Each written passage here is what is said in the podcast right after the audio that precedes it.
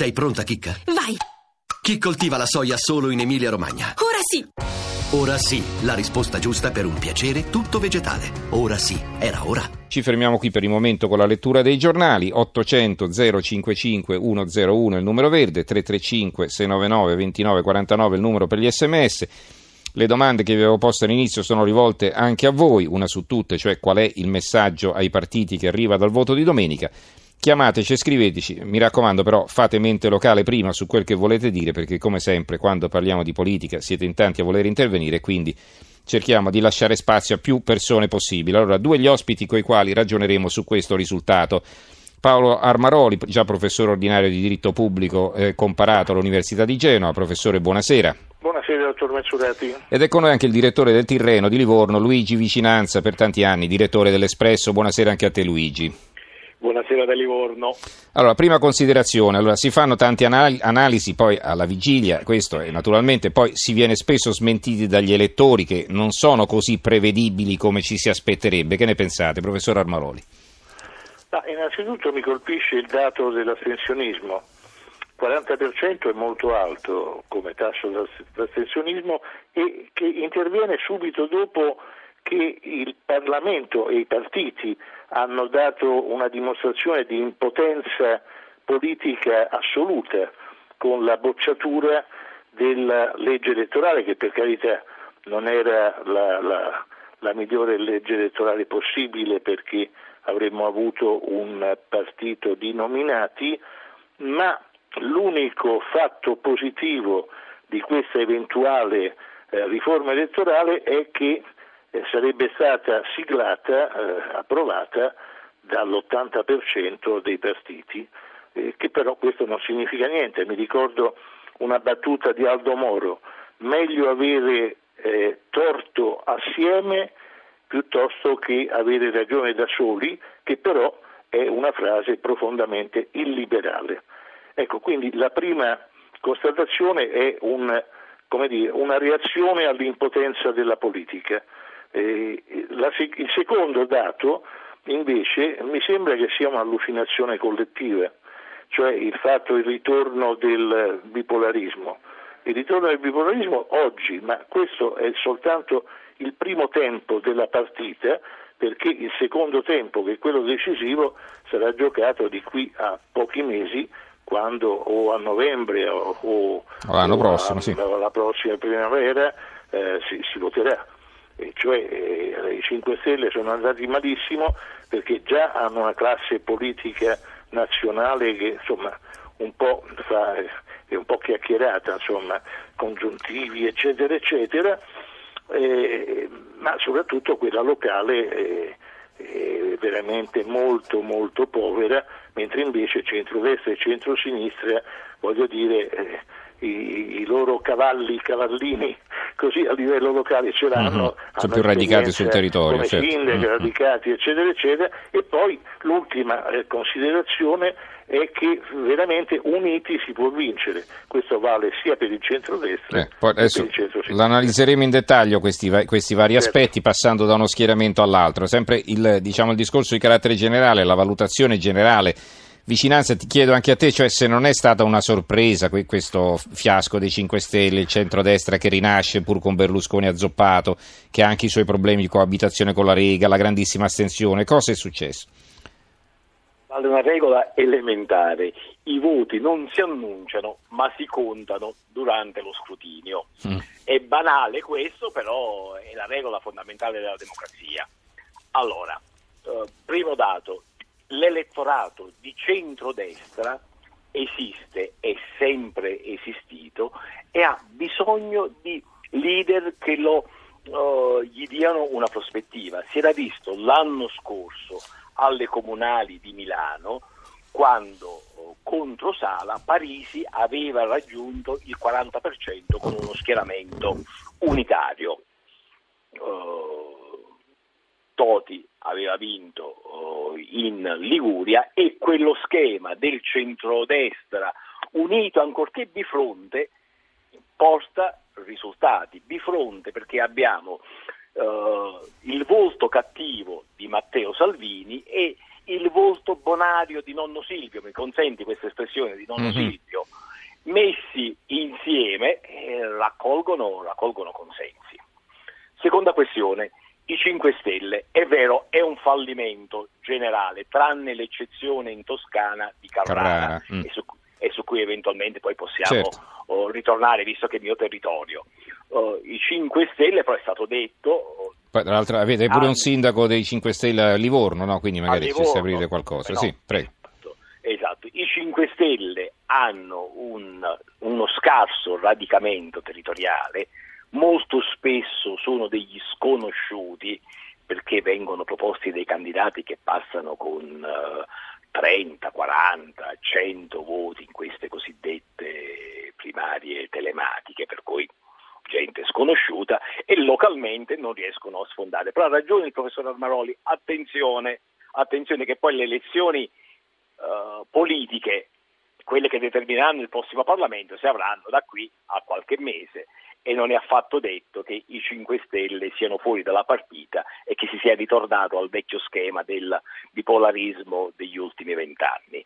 Terza uh-huh. questione, il Partito Democratico. Sì. Naturalmente l'insuccesso dei 5 Stelle ha ringaluzzito moltissimo il Partito Democratico, ma non è che questo partito a trazione renziana abbia ottenuto chissà quale successo in ben dieci comuni capoluogo, tra cui Genova e La Spezia, è arrivato secondo ai ballottaggi dopo il centrodestra.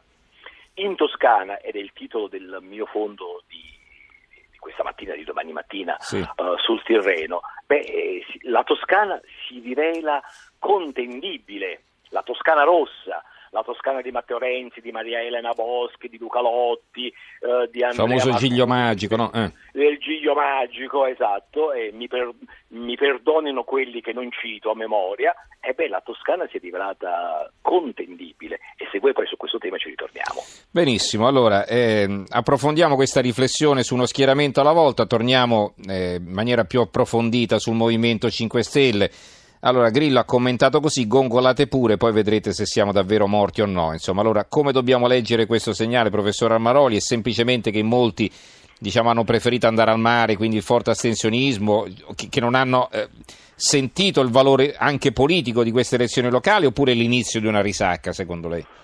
No, secondo me, eh, anzi, i, i, le due coalizioni di centrodestra e centrosinistra devono tutto sommato ringraziare Grillo e, e, il suo partito perché eh, a mio avviso eh, l'insuccesso, del, l'insuccesso, temporaneo di, di Grillo eh, lo si deve a, a, due fatti, e cioè il primo l'astensionismo che eh, ha punito cioè molta gente di fronte allo sconosciuto, come giustamente rilevava il, diretto, il direttore, è andato al mare, Oppure, oppure, visto che c'era magari il candidato sindaco del centro-destra o del centro-sinistra abbastanza appetibile, alcuni voti si sono eh, riversati o sul centro-destra o sul centro-sinistra.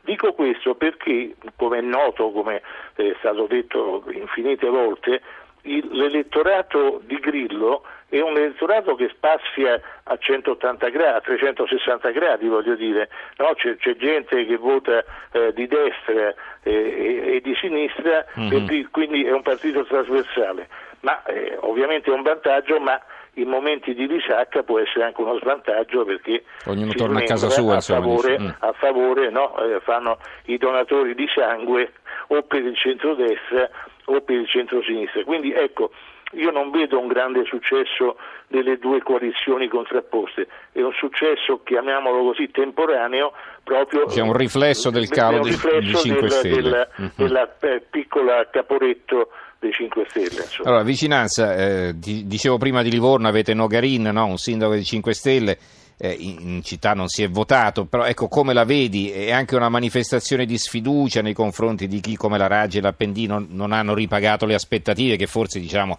erano anche esagerate perché insomma che potevano fare. Comunque ecco la loro capacità di cambiare le cose o ha pesato di più l'incertezza a livello parlamentare, per esempio sulla legge elettorale, ma non solo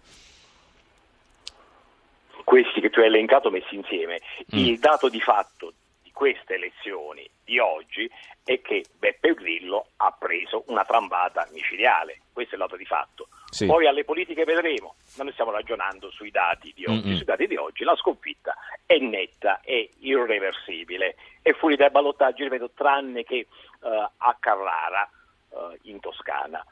Dove potrebbero è... vincere o no? Come sono messi? Eh, a, Car- a, Carrara secondo me possono vincere, intanto perché sono, sono piazzati primi al ballottaggio con il 27, qualcosa mm-hmm. per cento.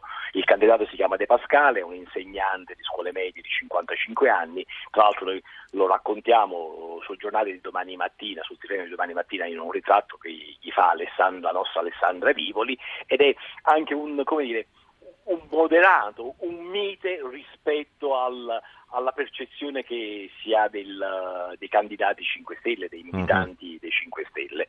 Però può vincere eh, intanto perché lì c'è un, un radicamento dei 5 Stelle da tempo, esprimono due senatori e un consigliere regionale eh, in quella città, uh, cioè c'è un gruppo dirigente, un più forte che altrove e anche perché il centro-sinistra, in particolare il Partito Democratico, si è presentato a queste elezioni completamente spaccato. Pensa che ci sta un candidato che è arrivato al ballottaggio, Zanetti, che è il candidato ufficiale indicato però dal Partito Democratico di Firenze, dal partito regionale, e c'è un altro candidato che non è arrivato dal ballottaggio, terzo, Vannucci, che invece era stato indicato dal partito democratico locale, cioè un pasticcio uh-huh. che solo a raccontarlo si sono fatti male da soli, insomma. Mm, mm. Sì, fa venire il mal di testa. Messi insieme arrivano invece eh, al 40%. Però, insomma, poiché è stata una campagna elettorale incattivita e avvelenata,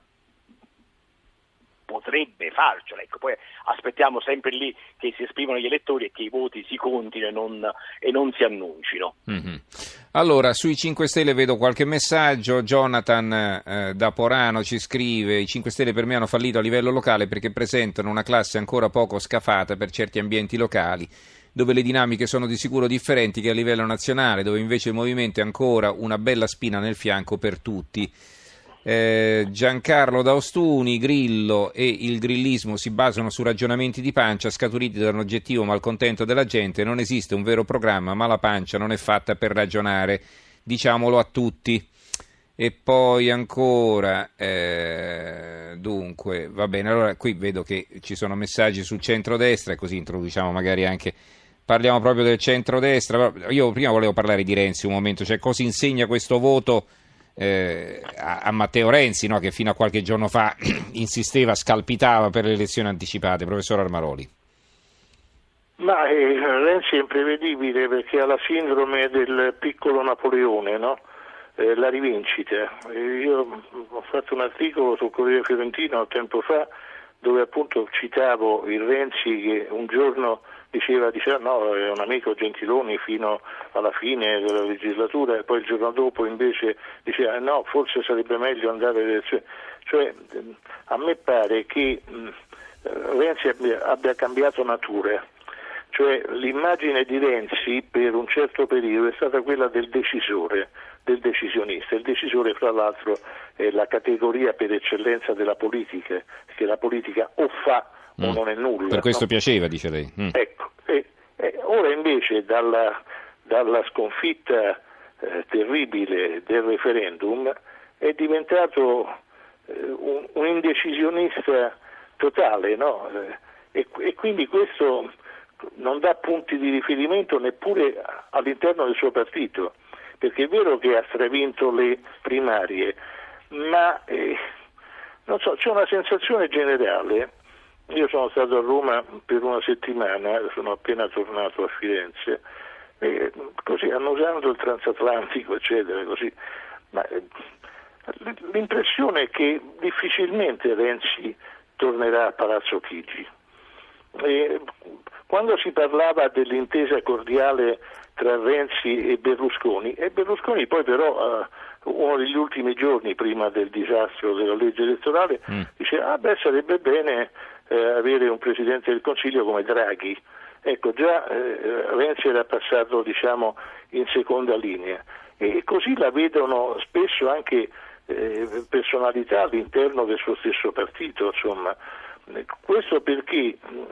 Eh, ma per tante ragioni, perché Renzi è un uomo che sicuramente ha delle, delle qualità indubbie, insomma, ma anche, come dire, eh, genera stati d'ansia nel suo elettorato e nell'elettorato in generale, no? mm-hmm. questa, questa, questa, voglia di rivincita, questa, questo, questo, scalpitare in continuazione eh, rende, eh, rende il, l'attuale Presidente del Consiglio come uno statista, diciamo, perché è un uomo rassicurante, ora poi eh, non è che faccia delle, eh, non è che sia Cavour, però voglio dire eh, calma e gesso in questo periodo mm. eh, hanno la loro, la loro dire, importanza. Allora, eh. Quindi quando Renzi oggi sul Corriere della Sera dice beh sono contento, sono un sospiro di sollievo, ma il sospiro di sollievo mi, mi sembra che così faccia buon viso a un gioco che magari non è cattivo del tutto, però eh. insomma